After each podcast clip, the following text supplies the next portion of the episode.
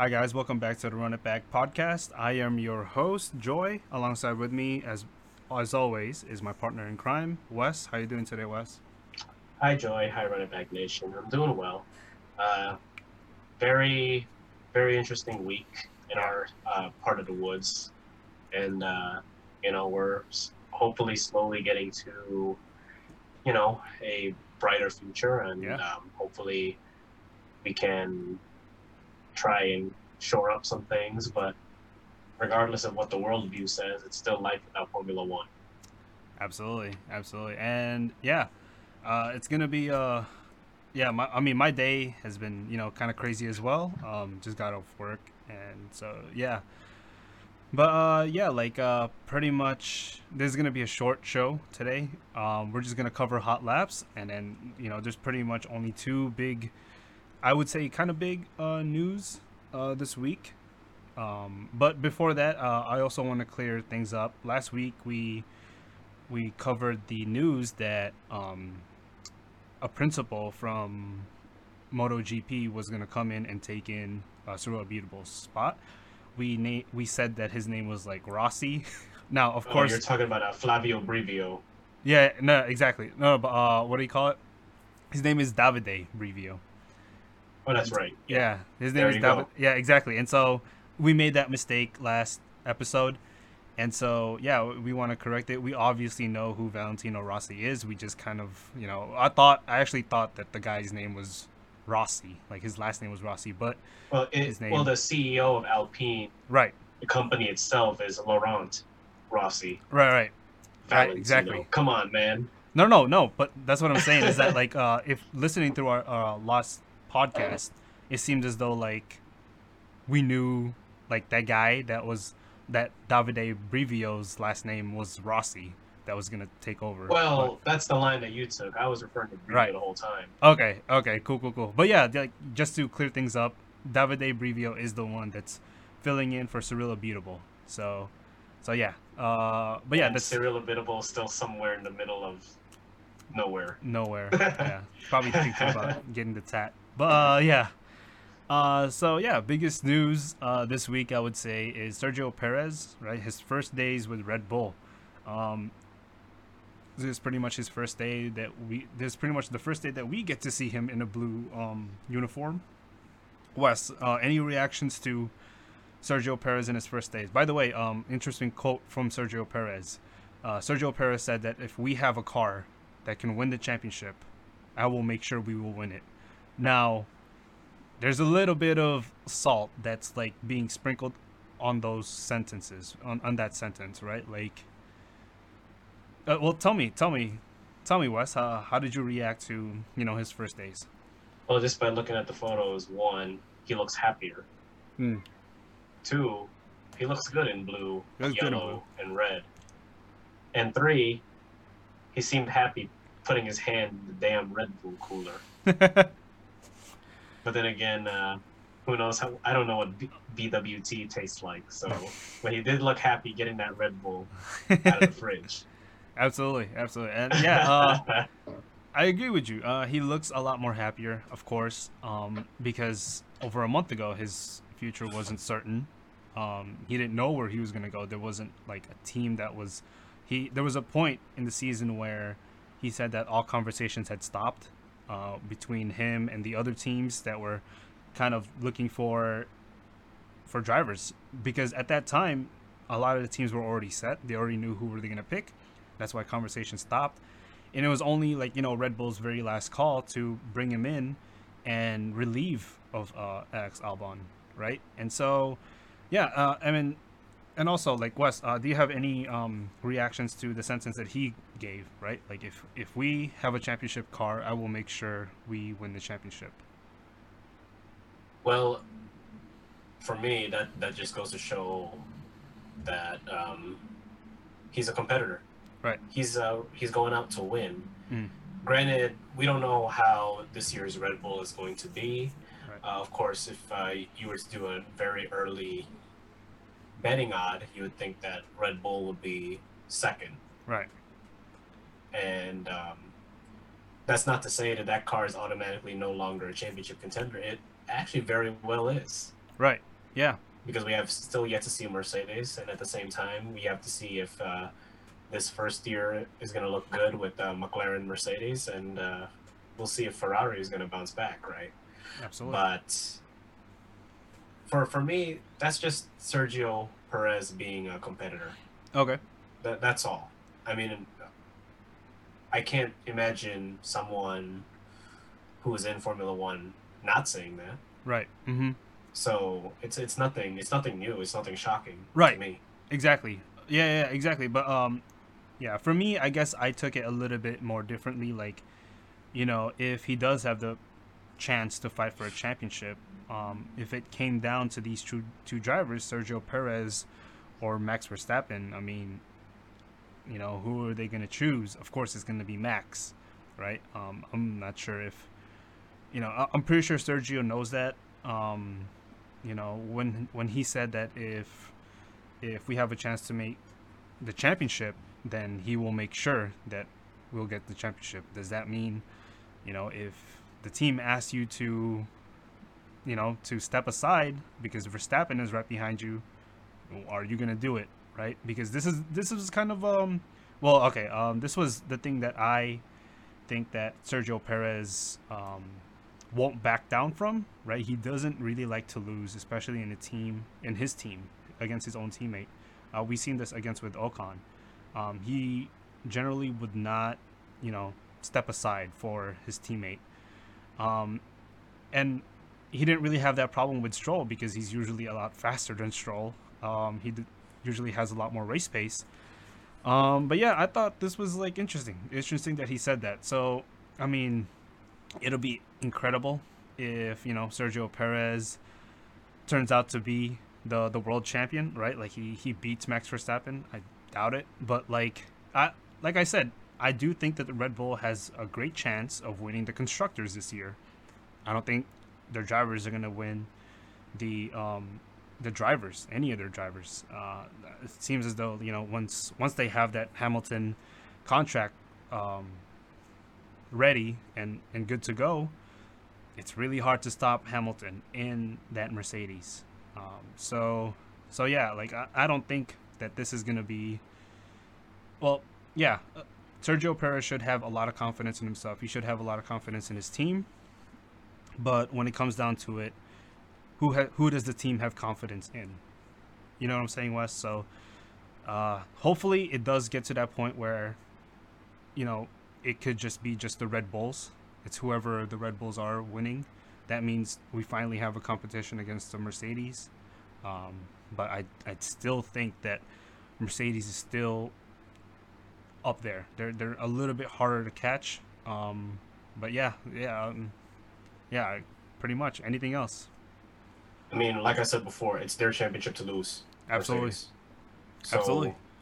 There's nothing. There's nothing wrong with that sentiment, Yeah, right? absolutely. So, but in terms of Checo Perez, uh, Mhm. before we put a stamp on it, you know, it, it. I think he can be a good support uh, for Max, Right.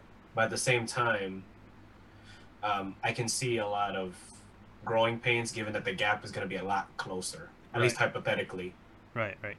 because best case scenario they compete and you know it's going to be like a four car battle Right. for the podium positions right Right. worst case scenario it's the same thing all over again and then it becomes Exactly. one of the worst signings in red bull history Yeah, exactly. You, you hit it right on the head, Wes. Like it should be Valtteri Bottas versus Sergio Perez and Max Verstappen versus Lewis Hamilton.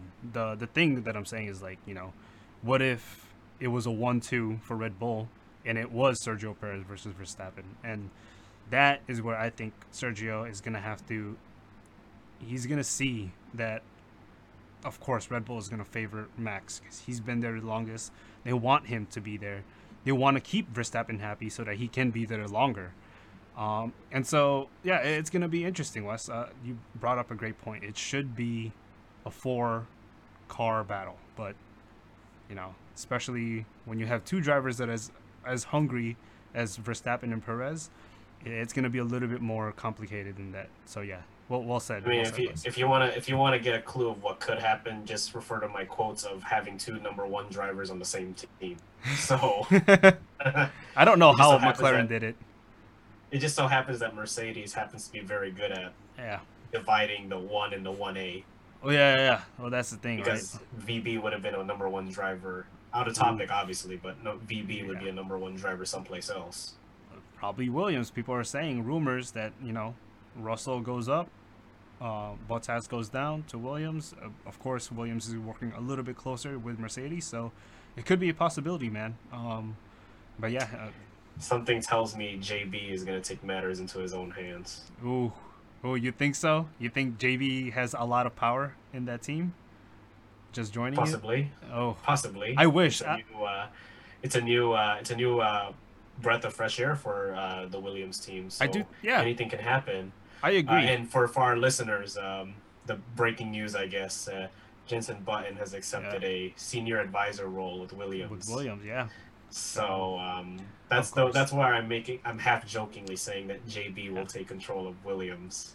and I've always I've always kind of like said this as well. It's pretty much like wherever JB goes, I will follow, because JB is kind of like he's kind of uh, weirdly enough, Wes. He Jensen Button is the the guy that represented Honda for such a long time. He had such conne- close connections with Honda that like wherever Honda went, JB would have went, right? Because Honda was the guy was the was the team that pretty much gave him his first win the team that gave him, you know, faith in him to win, and the team that picked him up when he retired, you know, go to Super GT. Um, and so, Sure. yeah, I think, yeah, I I mean, mean, granted, uh, granted, uh, the first engine he got to drive around was BMW. was a BMW? Yes, yes. And then, of course, his uh, championship was made by who? The engine of this championship when it was made by who? I'm sorry. Yeah, there we go. That's what I thought. Exactly. so yeah, he's the he's the everything man, Yeah. if you ask me. By the way, if you're new uh, listening to Formula One, if you're using us to kind of uh, gain a little bit of knowledge about Formula One, uh, that Mercedes team, the AM, Mercedes AMG Petronas team, used to be the Works Honda manufacturer, which is insane to me, Wes. Could you imagine if Honda had stayed just for a couple more years? They could have won with uh, Ross Brawn, definitely with uh, Brawn GP, and who knows? Who knows? Like you know, Andy Cowell could have probably joined their their program and given them their the hybrid engines that they needed, right? But like, well, sure, but then again, you know, a lot of those uh, yeah, issues were far beyond Honda's control, Mm. right? So that was a time of uh, global recession. Mm. So, um, of course, Formula One is not always a profitable scheme Right. for motor companies. Right. So, yeah, for Honda, knowing that they are in the production car, you know, uh, everyday person market, Mm, you know, they might as well save their assets for right. or focus their assets on what they do best, especially at a rough time. Yeah.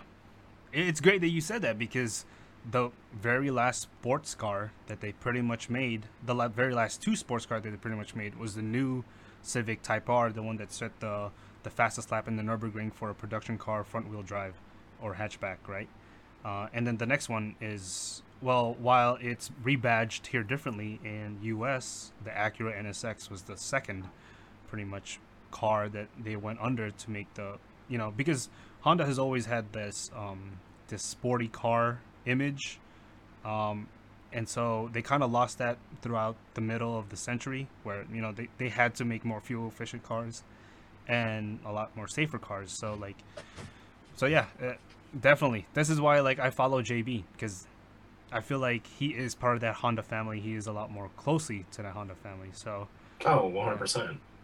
absolutely. And uh, yeah, I mean, that's, I mean, Honda's also the most uh, successful uh, Japanese. Japanese or, yeah, or Asian manufacturer in the competition. And, you know, that makes, that makes uh, people happy and it makes uh, something, uh, it makes something good out of a production brand. And if you ask me, Joy, because, you know, you and I like cars, it, Right. I think JDM culture should be more privy to what Honda can do in Right. the organized motorsport world. Well, well, that's not a, just not yeah. just not just making uh, capable tuning cars on the street. Absolutely, Wes, and and and I mean, we could also talk about like the culture in Formula One, but I feel like, um, in Formula One, we've spoken about this, right? Formula One seems to be becoming more American. There's a lot of American companies that are buying into Formula One, that are owning these Formula One teams, and it seems as though what Formula One is lacking right now is a a superstar from the United States. And if that Right. superstar happens to be in the culture of JDM, then the entire scene would just blow up, right? You would just have this these kids like like you and I that are into JDM would just automatically gravitate not automatically but like would have a better chance of gravitating towards Formula 1 because look at this guy he's got you know he he was backed by by a lot of JDM like he knows like we could relate to him and so I feel like that's what Formula 1 is missing um that kind of edge factor you know? Well, that means you're basically saying that in, in to some extent that Formula One could use another Lewis Hamilton like driver. Right. Because Right. then if you had if you had someone that was just more so that basically was driving a Ferrari or Mercedes since they were li- a little kid, then it's kind of like okay, that that goes yeah. to show why Formula One is a rich person thing. exactly exactly But then you got people like you and me who are working class men, family men, Right. who are willing to get up at times that we don't want to get up to watch this awesome sport. right So, Yeah. and you know, it's like, yeah, and I, you know, we're also our listeners, we're also saying this because we're also both proud Honda owners and we love our cars, and, right You know, and uh, we we we would do anything and everything to make sure they're in tip top shape, and sometimes we feel like. Um, it's Formula One when we're driving on an open road and no one's there to stop us. But uh, yeah. yeah, so you know, it would be nice. It would be nice, but um, to wrap it all up, um, you know, I hope. Speaking of Honda and our man of the topic, I hope Checo enjoys Honda Power I, and I uh, hope so too. Thousands and thousands of free sugar-free Red Bulls at his disposal. Yeah, yeah, absolutely. So, I mean, I would love, I would love to be in the team just because of the free Red Bull. Uh, who who wouldn't? but yeah, that's why Max is so fast. But uh, yeah, anyway, um, moving on.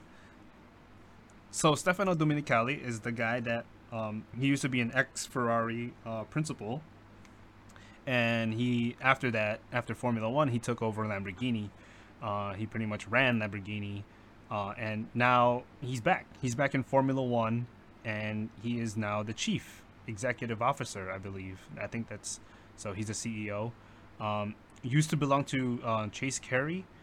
Um, you know, now it's Stefano Domenicali. So, and what's interesting is like, as soon as Stefano Domenicali's name was like pronou- uh, now uh, announced to be the next CEO of Formula One, a lot of teams spoke against it because look, this is a Ferrari guy getting into a high position in Formula One again. When you have Jean Todt, who used to be a Ferrari um, team principal, and then you have Ross Brawn, who was a Ferra- the Ferrari like lead technical, you know, advisor Engineer. engineer. Yeah.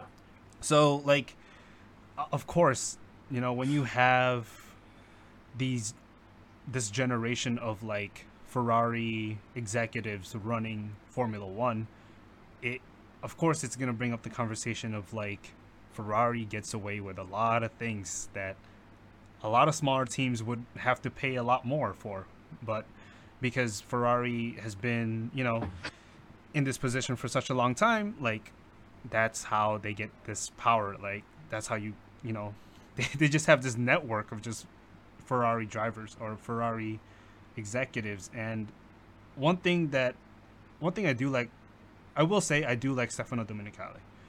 Um, he wasn't quite the best uh, team principal. Um, I feel like at times he didn't know what to really say when push came to shove. Um, he he was obviously ruthless. I think every Ferrari principal team principal has to be ruthless, but um, he said something about the new era of Formula One, and he said that he's excited because he believes that the future of Formula One is the drivers, not the car. right? Because when you look back into the history of Formula One, it's gonna be the drivers' names that we're gonna remember. And he said that because the new generation is already here, while I just began my term, the new, uh, you know, the future of Formula One is so bright because we have these big stars like Charles Leclerc, Max Verstappen, Lando Norris, George Russell, you know. So like he said, Formula One's problem is not the drivers. The 20 drivers are pretty good.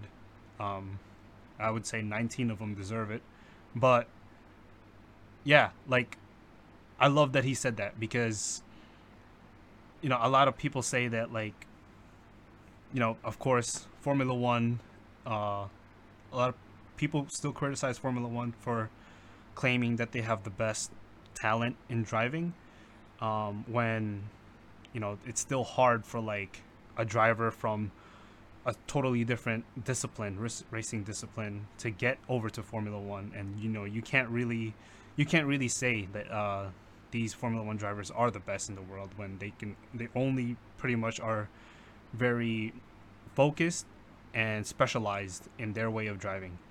But in saying that stefano brought up the biggest problem and i think that's the the cars right? The cars the cars have been such a topic of like pretty much criticism and like a lot of yeah uh, there's just been a lot of criticism of the cars and i get that especially like you know especially when you can't create close racing. Um, a lot of people believe it's the cars and i also believe it's the cars. So wes what is your thoughts on stefano domenicali's new suggestions for formula one? Well, I don't know if it would en- be entirely possible right with the car, especially with the cars, right because if everyone from car makers to even just people, Hmm. public opinion, right if they're if a lot of people are trying to shift towards a green future, uh, close to zero carbon footprint Right. in everything, it, it kind of is hard to.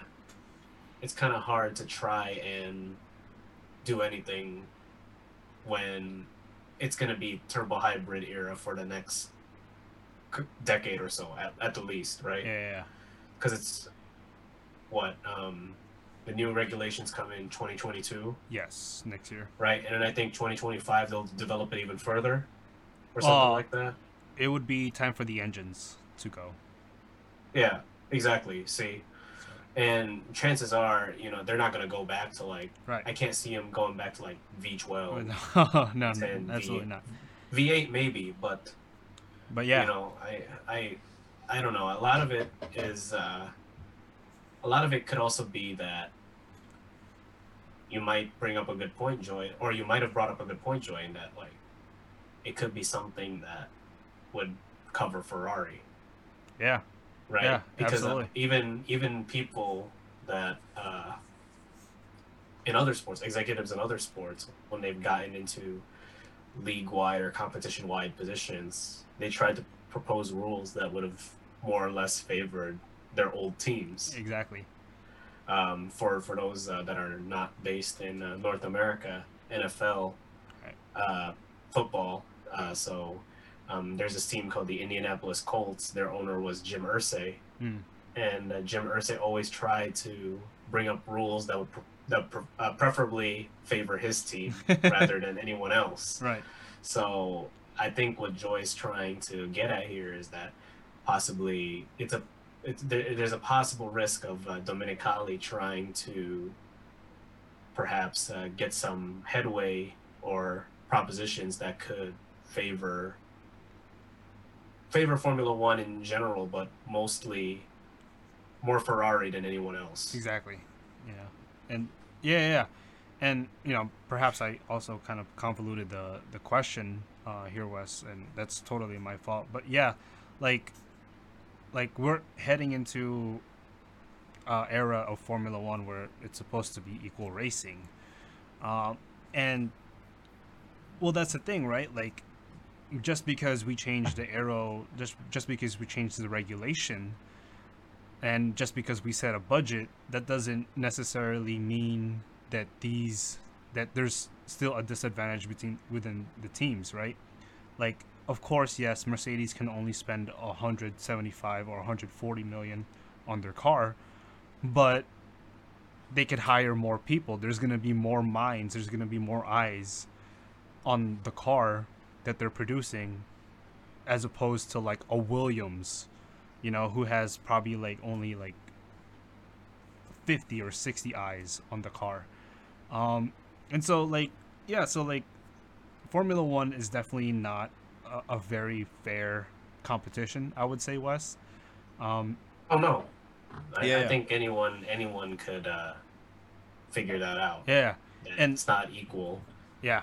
And and that's the thing, like, you know, Stefano because like I said, he's he was part of this Ferrari dream team. Um and uh, he was kind of like the the the beneficiary after uh the Ferrari dream team. It seems as though form like Formula 1 is very dominated by Ferrari executives, former Ferrari executives. Uh and you know, it's it's just weird. It's just strange to to kind of see, but I do, for some reason, I, I do trust them. I trust them that they're in, they have you know Formula One's best interest in mind, and so we will see. We will see, right? Like this could be. You know the the new regulations could definitely shake up the. The order, the grid order, it could also remain the same, right? Because also a lot of people are saying that like yeah, the aero parts, the body parts of the car are going to be similar. So the thing that matters the most is the engine. And it, right now, it's still Mercedes who dominate the engine. And if you're going to put an engine freeze for development, Mercedes is still going to rack up a lot of points unless you build up a car that could pretty much erase the deficit between Mercedes and yourself. You got to have a pretty good car. Yeah, no, exactly. It, it's going to be really hard, I think, even for Stefano uh, Domenicali's uh, r- uh, regime to try and make equal racing. Right.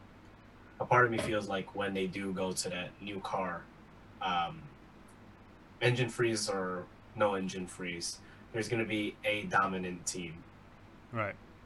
Like, for example, if V6 hybrid never happened, maybe Red Bull would have won 10 by Mm. now, or something like that, Right. right? Or, yeah, or at least that's what Max Verstappen maintains. and I, I, I honestly believe it. Yeah. If Yeah. if they never possible. if they never changed the uh, engine, then maybe Sebastian would have never went to Ferrari, and then Red Bull would have just ran with it. Right. But um, of course, then again, we can't. It's twenty hindsight's twenty twenty, Yeah. and we don't know how this engine uh, and this new car um, design is going to look. Right. Uh, at least on the track, we can't. We don't know unless we race, Right. right? Absolutely. So, you know, for as far as we know, shoot, Mercedes could even dominate two different eras in a row, which would be painful Right. if you're a if you're more of a wheel to wheel all action fan. Right. If you're a Mercedes fan, if you're a Lewis fan, You'd love it. Toto fan, you you don't give a crap, right? You don't care because you're winning. But at the same time, it's like for the sake of Formula One, it's just Mm. like, oh come on, Right. we were promised, we were pro or like quote unquote promised closer racing. Closer but racing. Right. But I mean, hey. There's a possibility. There's a possibility that they won't. We won't. Exactly. Exactly. And so, like, you know, I mean, Mercedes still has the same handbook, the same rules that they have to adhere to that to the same other teams, but like I said, it's still an unfair advantage. These they're going up against manufacturers. These privateer teams are going against manufacturers. They're not going against teams that, you know, you could you know, pretty much just you know, they're not like a family owned business these are like corporations. They have, they can get the best people to do the job, and because they have the deeper pockets, they can pay these people a lot better, a lot more.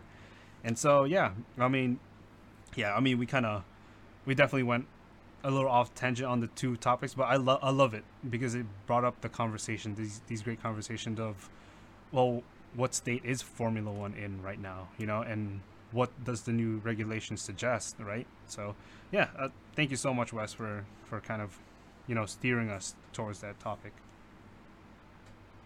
My pleasure. But yeah, uh, so pretty much, yeah, that that's pretty much it that uh, we had. Those are the two biggest uh, news. Those are the two hot laps that we have. Uh, and yeah, thank you guys so much for listening. Um, wait again. You know, we'll see you again on Friday.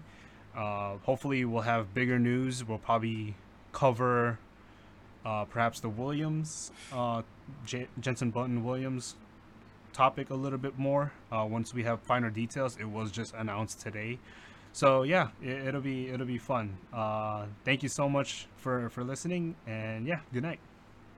Keep it on track.